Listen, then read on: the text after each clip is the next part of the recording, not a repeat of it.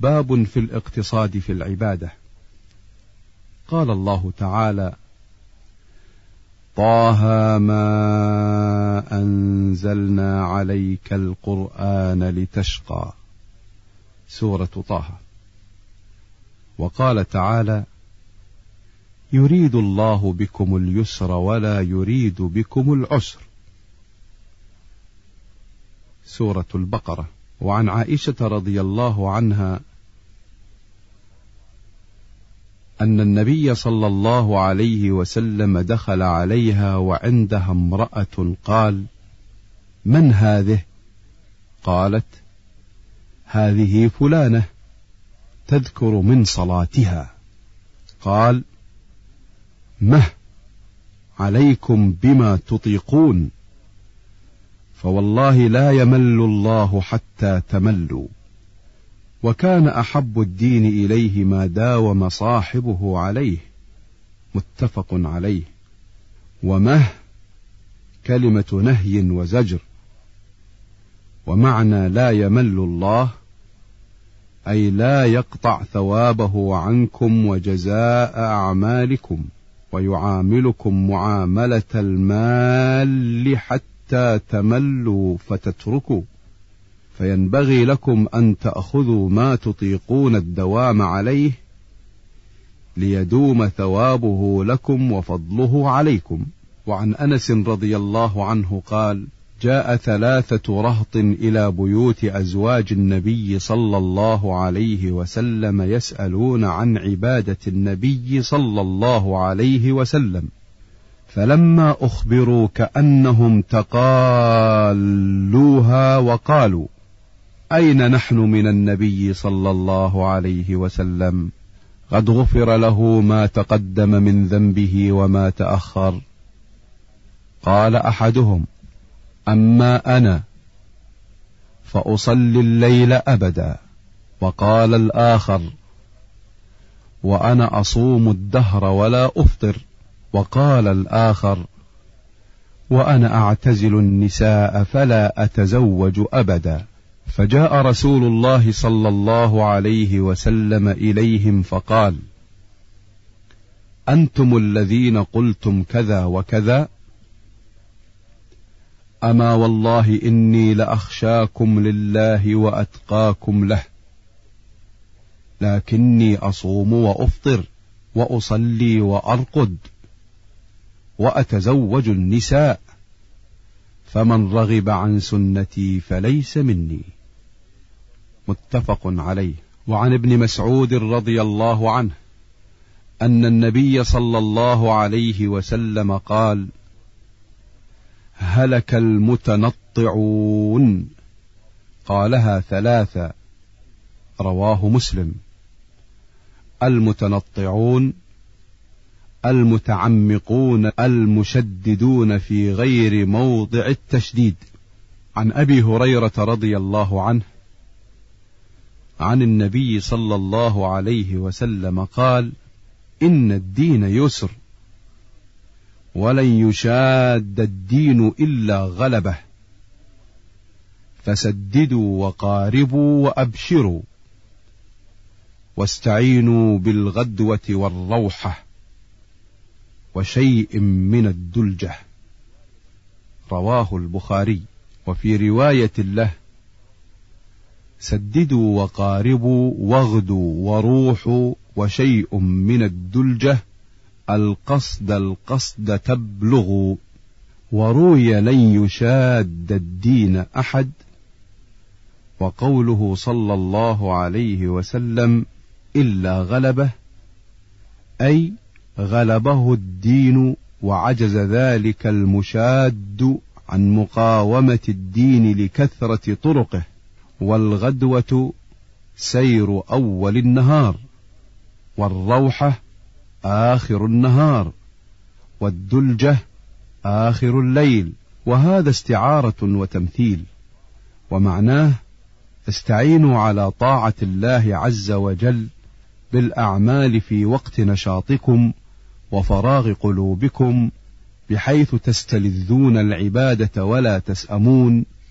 وتبلغون مقصودكم كما أن المسافر الحاذق يسير في هذه الأوقات ويستريح هو ودابته في غيرها فيصل المقصود بغير تعب والله أعلم.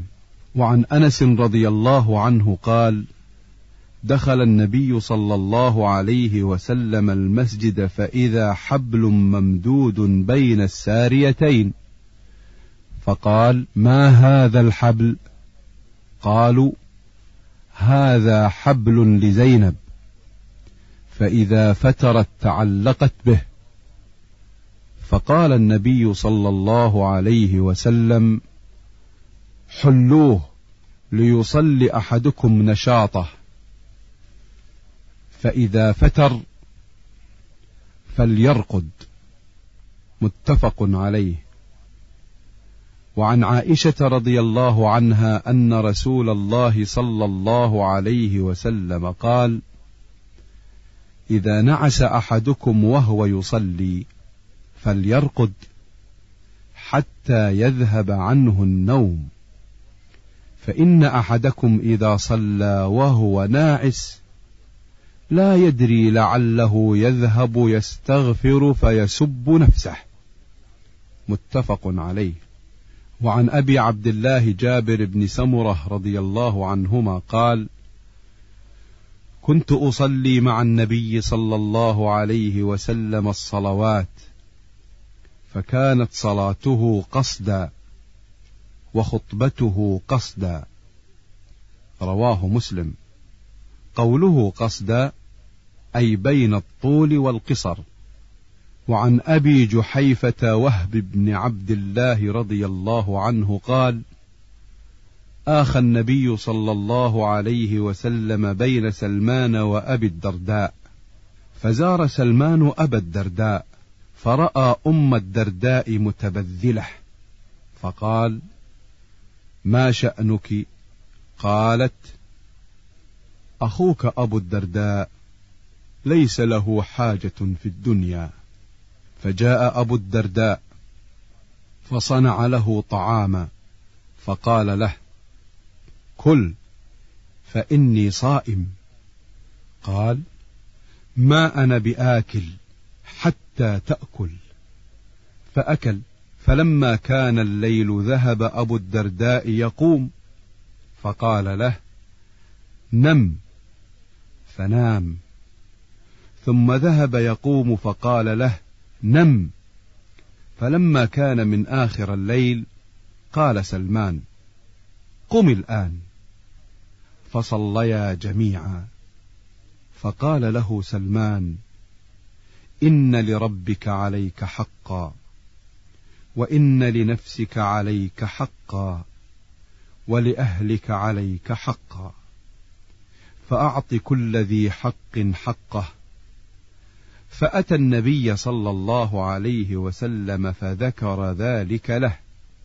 فقال النبي صلى الله عليه وسلم صدق سلمان. رواه البخاري. وعن أبي محمد عبد الله بن عمرو بن العاص رضي الله عنهما قال أخبر النبي صلى الله عليه وسلم أني أقول والله لأصومن النهار ولأقومن الليل ما عشت. فقال رسول الله صلى الله عليه وسلم أنت الذي تقول ذلك؟ فقلت له قد قلته بأبي أنت وأمي يا رسول الله. قال فإنك لا تستطيع ذلك. فصم وأفطر ونم وقم. وصم من الشهر ثلاثة أيام فإن الحسنة بعشر أمثالها وذلك مثل صيام الدهر. قلت فإني أطيق أفضل من ذلك. قال فصم يوما وأفطر يومين. قلت فإني أطيق أفضل من ذلك. قال فصم يوما وأفطر يوما. فذلك صيام داود صلى الله عليه وسلم وهو أعدل الصيام. وفي رواية هو أفضل الصيام. فقلت فإني أطيق أفضل من ذلك. فقال رسول الله صلى الله عليه وسلم لا أفضل من ذلك.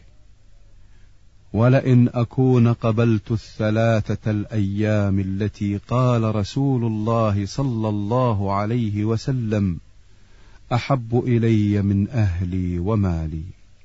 وفي رواية ألم أخبر أنك تصوم النهار وتقوم الليل؟ قلت بلى يا رسول الله. قال فلا تفعل. صم وأفطر. ونم وقم فإن لجسدك عليك حقا وإن لعينيك عليك حقا وإن لزوجك عليك حقا وإن لزورك عليك حقا. وإن بحسبك أن تصوم في كل شهر ثلاثة أيام فإن لك بكل حسنة عشر أمثالها. فإن ذلك صيام الدهر. فشددت فشدد علي. قلت يا رسول الله إني أجد قوة. قال صم صيام نبي الله داود ولا تزد عليه. قلت وما كان صيام داود؟ قال نصف الدهر. فكان عبد الله يقول بعدما كبر يا ليتني قبلت رخصة رسول الله صلى الله عليه وسلم. وفي رواية ألم أخبر أنك تصوم الدهر وتقرأ القرآن كل ليلة؟ فقلت بلى يا رسول الله ولم أرد بذلك إلا الخير. قال فصم صوم نبي الله داود فإنه كان أعبد الناس. واقرأ القرآن في كل شهر. قلت يا نبي الله إني أطيق أفضل من ذلك. قال فاقرأه في كل عشرين. قلت يا نبي الله إني أطيق أفضل من ذلك. قال فاقرأه في كل عشر. قلت يا نبي الله إني أطيق أفضل من ذلك. قال فاقرأه في كل سبع ولا تزد على ذلك. فشددت فشدد علي. وقال لي النبي صلى الله عليه وسلم إنك لا تدري لعلك يطول بك عمر. قال فصرت إلى الذي قال لي النبي صلى الله عليه وسلم. فلما كبرت وددت أني كنت قبلت رخصة نبي الله صلى الله عليه وسلم. وفي رواية وإن لولدك عليك حقا. وفي رواية لا صام من صام الأبد ثلاثا. وفي رواية أحب الصيام إلى الله تعالى صيام داود وأحب الصلاة إلى الله تعالى صلاة داود كان ينام نصف الليل ويقوم ثلثه وينام سدسه وكان يصوم يوما ويفطر يوما ولا يفر إذا لاقى. وكان يصوم يوما ويفطر يوما ولا يفر إذا لاقى. وفي رواية قال أنكحني أبي امرأة ذات حسب وكان يتعاهد كنته أي امرأة ولده فيسألها عن بعلها فتقول له نعم الرجل من رجل لم يطأ لنا فراشا ولم يفتش لنا كنفا منذ أتيناه. فلما طال ذلك عليه ذكر ذلك للنبي صلى الله عليه وسلم فقال ألقني به. فلقيته بعد ذلك فقال كيف تصوم؟ قلت كل يوم. قال وكيف تختم؟ قلت كل ليلة. وذكر نحو ما سبق. وكان يقرأ على بعض أهله السبع الذي يقرأه يعرضه من النهار ليكون أخف عليه بالليل. وإذا أراد أن يتقوى أفطر أياما وأحصى. وصام مثلهن كراهية أن يترك شيئا فارق عليه النبي صلى الله عليه وسلم. كل هذه الروايات صحيحة. معظمها في الصحيحين. وقليل منها في أحدهما. وعن أبي ربعي حنظلة بن الربيع الأسيدي الكاتب أحد كتاب رسول الله صلى الله عليه وسلم. قال لقيني أبو بكر رضي الله عنه فقال كيف أنت يا حنظلة؟ قلت نافق حنظلة. قال سبحان الله ما تقول. قلت نكون عند رسول الله صلى الله عليه وسلم يذكرنا بالجنة والنار كأن رأي عين. فإذا خرجنا من عند رسول الله صلى الله عليه وسلم عافسنا الأزواج والأولاد والضيعات نسينا كثيرا. قال أبو بكر رضي الله عنه فوالله إنا لنلقى مثل هذا. فانطلقت أنا وأبو بكر حتى دخلنا على رسول الله صلى الله عليه وسلم. فقلت نافق حنظلة يا رسول الله. فقال رسول الله صلى الله عليه وسلم وما ذاك؟ قلت يا رسول الله نكون عندك. تذكرنا بالنار والجنة كأنا رأي عين. فإذا خرجنا من عندك عافسنا الأزواج والأولاد والضيعات نسينا كثيرا. فقال رسول الله صلى الله عليه وسلم والذي نفسي بيده لو تدومون على ما تكونون عندي. وفي الذكر لصافحتكم الملائكة على فرشكم وفي طرقكم. ولكن يا حنظلة ساعة وساعة ثلاث مرات. رواه مسلم.